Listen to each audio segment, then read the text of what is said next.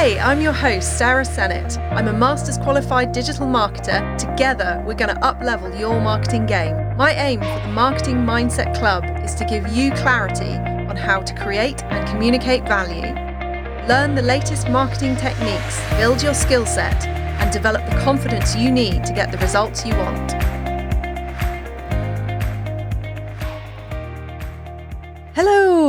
Welcome to the very first episode of the first season of the Marketing Mindset Club podcast. It's super exciting to be here, and you're early to the party, which is super awesome. So grab a cuppa, pull up a chair, and make it your spot for the season. Today, we're just getting started, uh, which means sharing what on earth this is all about. You're probably wondering what does marketing mindset mean and why do I want to be part of a club about it? Um, and you're probably asking yourself, how is listening to you, Sarah, going to help me achieve my goals? Well, don't worry, because this is all about you. And there can be only one you. Yes, uh, that is an 80s movie reference for two reasons. One, I'm a child of the 80s and proud. Two, I think you get to know someone the better you know uh, about their favorite movies. Um, and incidentally, if you don't know which film that's from, uh, you should head over to the Instagram Marketing Mindset Club and find out which film it is and go watch it because I highly recommend it. So, this podcast is about bringing together marketers from all industries, all levels of expertise, with the aim of helping each other out and learning something new. And the reason I wanted to start the podcast right now is that work and business and life and everything just feels so unsettled due to the global pandemic. The agency that I work for is having to adapt and change like many others. And marketers everywhere are having to adapt as well.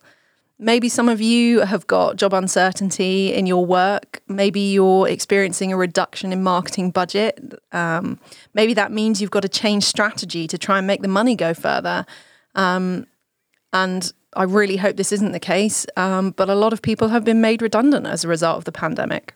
My aim is to build this into a community of like minded marketing folks. So that means whether you're an entrepreneur working on your own business, or you're part of a marketing team in an organization, or maybe you're a freelancer and you're trying to juggle multiple clients, there will be something in this for you. It doesn't matter if you're a career long marketer or you fell into this career because something about it appealed to you, or you're even just starting out wondering if marketing could be a thing you're interested in. Doesn't matter how much you think you don't know or how skilled you feel or not, this is the place to learn and grow. So that's a bit about the journey that we're going on, and I thought I should probably tell you a bit about me as well. I'm the head of digital marketing and strategy for a creative agency. I achieved my master's in digital marketing communications in 2015. And I've taught lectures on digital marketing for undergrads and postgrads alongside my day job since 2018.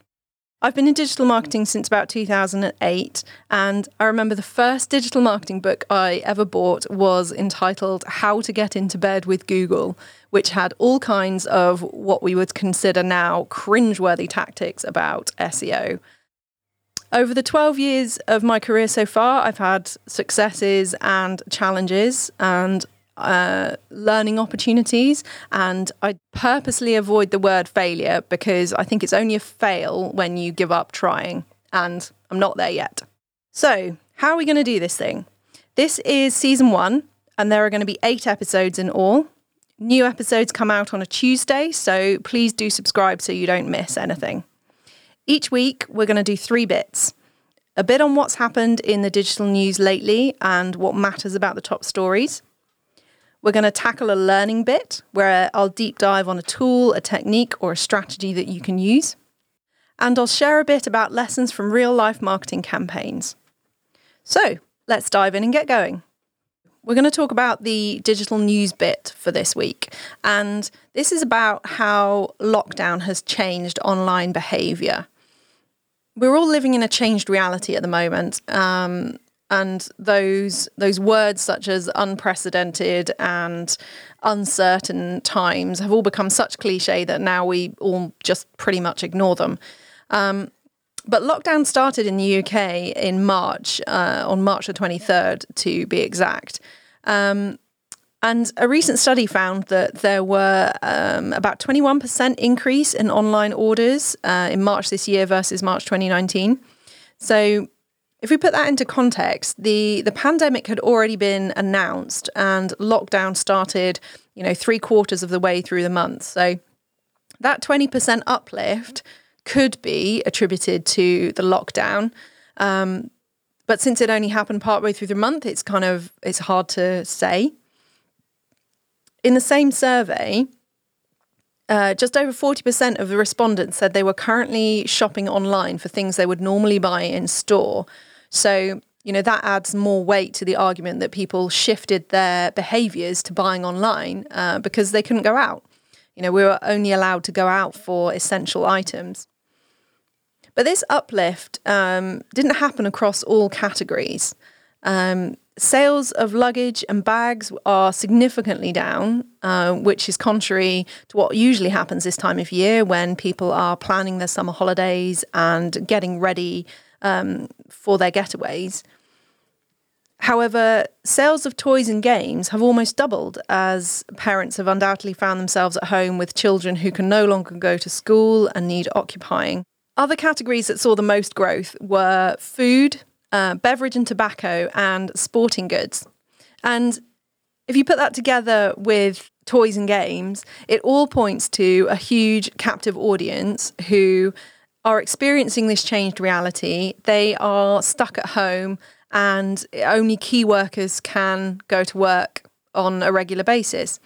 So it kind of surprises me that Home and Garden only saw a 36% uplift, which is kind of contrary to the reaction that we've seen today um, on the 1st of June when we're recording this, which is a day that IKEA has opened across the country. And there were reports of queues that were causing major traffic jams everybody decided they were going to go to IKEA today, presumably because they have been in their houses for such a long time and looking at the different things that they might need to get to improve their environment. So it surprises me even more that those sorts of purchases were not being made online during the lockdown. And then you've got other brands who were able to take advantage of the captive audience in March. Um, for example, Joe Wicks, the body coach, has been incredibly successful at growing his following during the lockdown. He has done free daily live YouTube PE lessons for kids at home alongside his regular content, which includes um, fitness and workouts for people of all ages. And when you look at social media usage, um, daily active users on Twitter uh, is up about 24% um, for Q1 year on year, um, which is another indicator of people who have a lot of time on their hands, who are either furloughed or maybe working from home or have their mobile with them when usually they wouldn't if they were working. And that's kind of indicative of internet users worldwide. 44% of all internet users across the globe are spending more time on social media during lockdown. So, what this means for marketers is that we have got a greater audience potential out there, but it does mean being sensitive to the changed reality that they find themselves in. The, you have to think about whether the context will be the same when you're delivering messages through these channels. There's also an uplift in the usage of streaming services like Netflix as people spend more time at home. Messaging apps such as WhatsApp have seen increased number of users as people try and stay in touch with their friends and family. And many of these trends continue into April. And when you compare buying habits before the pandemic to now, people, you can see people's priorities have changed. Before the pandemic, purchasing priorities were quality, price, and then brand.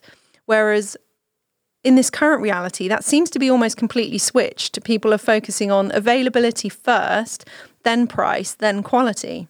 And at this time of recording, many bricks and mortar shops are either not open or opening with social distancing in place.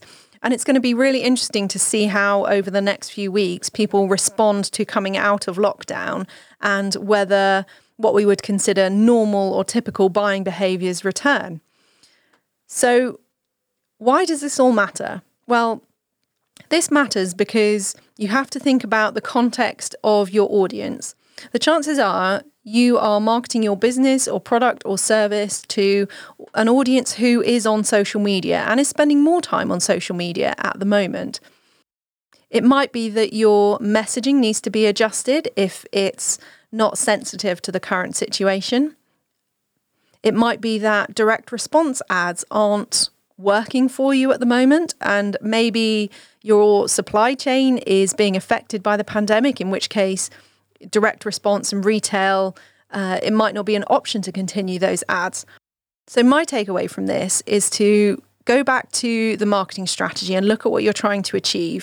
It might not be possible to continue as you were before, and indeed, some people shouldn't because it's not appropriate right now to do that. So, what else can you do? You can build your following uh, on any of the channels that you're working on. You can repurpose existing content that you have already either on your site or on your social channels. Um, and you can continue to work on your brand. There's research out there at the moment that suggests brands who can communicate effectively with their followers at this time are much more likely to rebound quickly at the end of the pandemic when consumer spending starts to pick up. But however you decide to adapt, it's really important to set new goals and new objectives so you have a direction of travel and you can measure whether or not you're being successful. So, on to the learning bit. Today, we are going to talk about the SWOT analysis. Now, for anyone who is an experienced marketer or experienced in business, you might have used this before, you might have heard about it before. Um, so, this is going to be a good refresher for anyone who has never used this before and doesn't know what I'm talking about. Um, then by the end of this section, you should be able to draw a simple SWOT analysis, which will help you with your marketing planning. So, what does SWOT stand for? It stands for strengths, weaknesses, opportunities, and threats. And very simply, it's a tool for assessing the current situation of anything you're considering applying a marketing approach to. Um, this is usually a product or a service, um, but it could be applied to a business as a whole or a specific market. Uh, it's really up to you how you apply it. The pros are that it's really quick and easy to use. It's a simple framework and it's really easy just to collate your thoughts on the one grid that I'm going to show you how to lay out in a moment. It's a low cost strategic planning tool that can be used by anybody. You don't need any specific experience or qualification in order to use it effectively. It's incredibly accessible and it can reveal strategies that you didn't think of before. The cons are that it can be pretty inflexible and can't be customized for digital only activities very easily. The outcome relies on your perception as an individual of the factors that you include in each section, so the results can be ambiguous and subjective. It also doesn't take into account any weighting or severity of different factors. So it's very hard to understand the scale of the factors that you put into each section. You'll need something to write on at this point if you want to draw out the grid and follow along with this. So feel free to pause the episode if you're not in a position to do that. Start by drawing out a grid of two rows and two columns. So you should have four squares.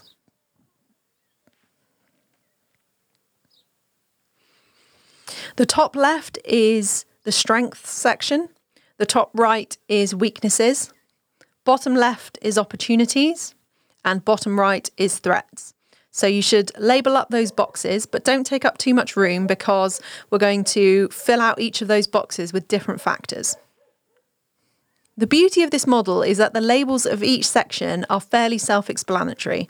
So when you're thinking about strengths, ask yourself in the context of what you're trying to evaluate what is it that you do well, or what is it that the company does well?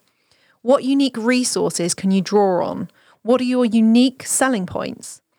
What do others see as your strengths?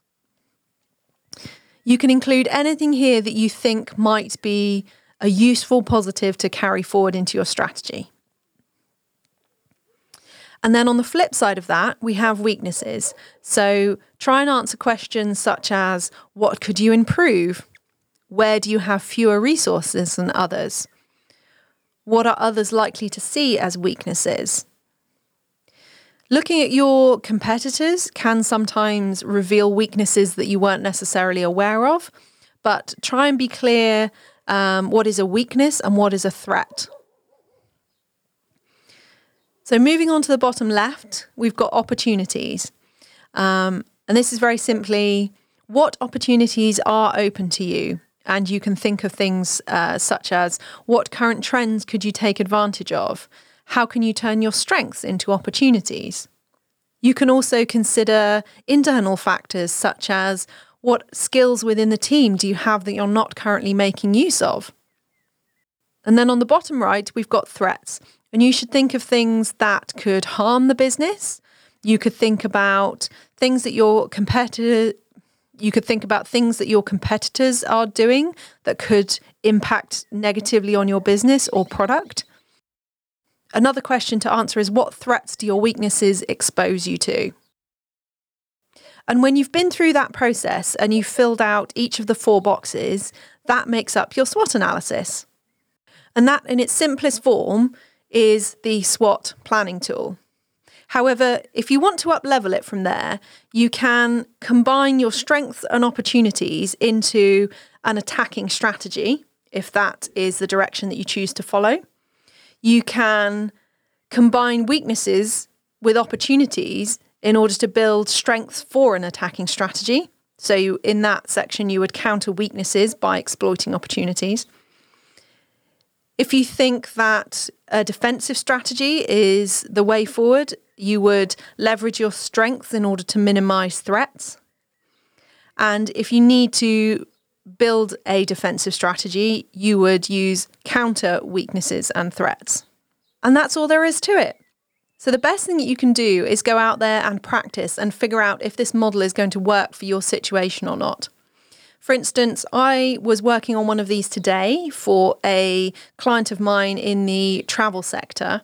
And the kind of things that I was finding were uh, in terms of strengths, they have a really strong existing brand, they have a significant email marketing list. They have good engagement on social and they've managed to adapt throughout the pandemic in order to retain a lot of engagement on their social channels and they're actually managing to grow their following. So these are all strengths. In terms of weaknesses, uh, their website could use some new content, it could use some more in depth content. Uh, they're not necessarily the best at multimedia content, so they don't have a lot of video available at the moment. In terms of opportunities, well, the opportunities are pretty big. Um, although people are not booking holidays at the moment, the, the research suggests that bookings for 2021 for foreign holidays are about to boom as soon as we come out of lockdown. They've got content opportunities with potential uh, influencers. They've also got content opportunities from previous customers. In terms of threats, the macro environmental factors are the biggest threats at the moment. The unknown about when lockdown will finish, the unknown about whether we'll be hit with a recession and whether that will be a V, U, or W, or any other letter shaped. When customers will start spending again. When will they feel confident enough to start booking holidays? These are all threats to the business.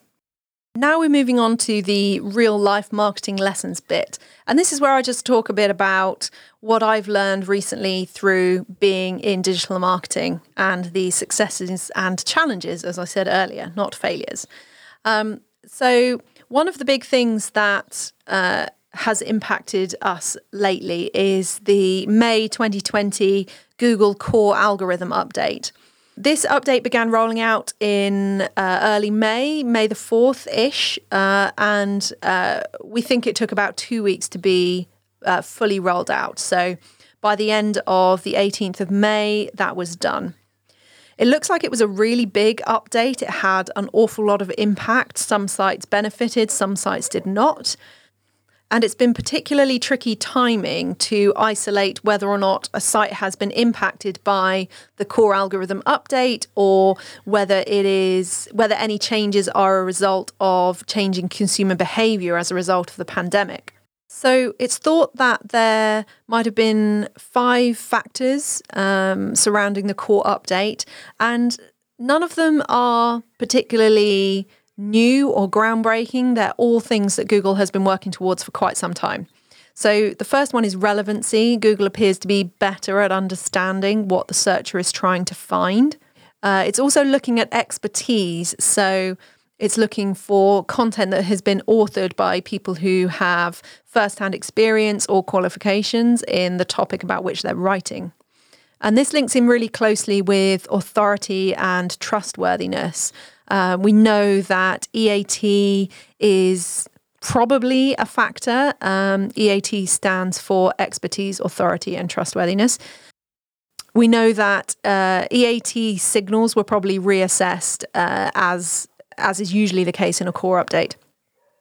Link quality may also be a factor, although those sites that have a, a, less than optimal backlink profile probably would have been negatively impacted at some point anyway.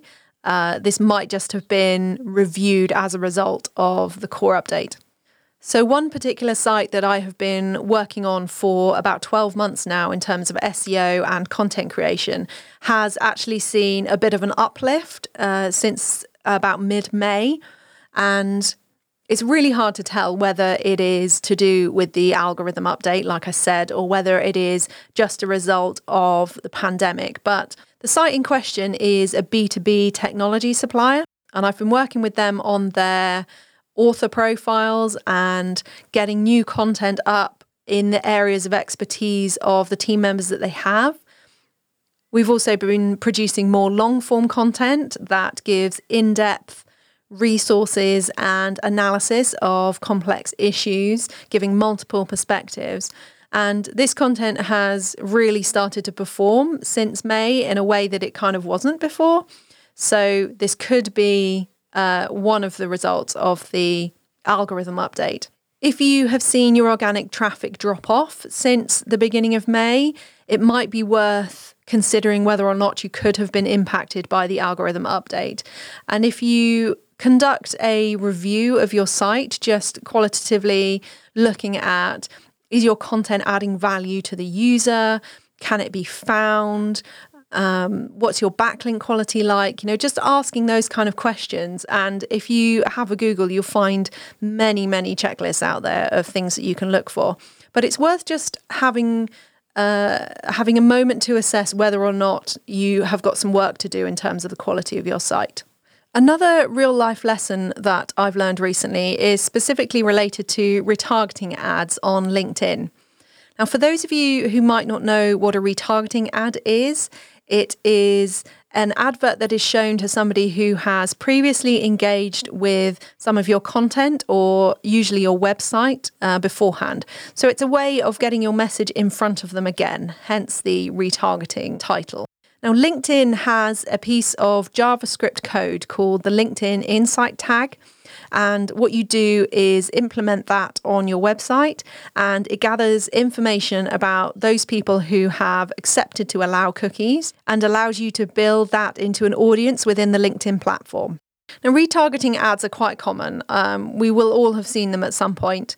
It's the same principle as looking at a pair of shoes on the Marks and Spencer's website and then you seeing that ad in multiple places across the internet, um, wherever you seem to be browsing.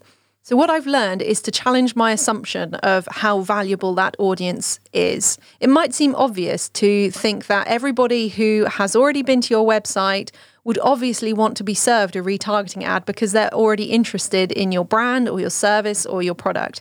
But that's not necessarily the case. It recently caused me to think about who else might be visiting a website who I would not want to target with ads. And that list includes competitors, it might also include students, unless the retargeting campaign is about careers or vacancies. It might also include excluding people with certain job titles or from certain businesses who you know are already customers.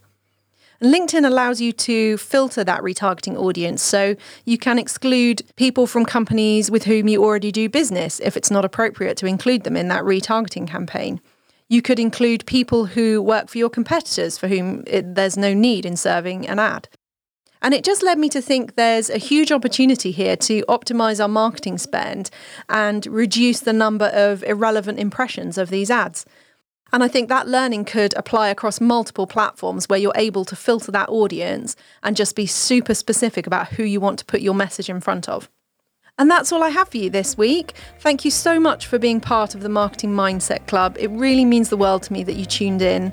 If you've enjoyed this episode, there are two more out there right now to discover. Please don't forget to rate, review, and subscribe wherever you get your podcasts because it really helps me out. And I love reading your thoughts and comments and questions. So head over to Instagram at Marketing Mindset Club to get involved.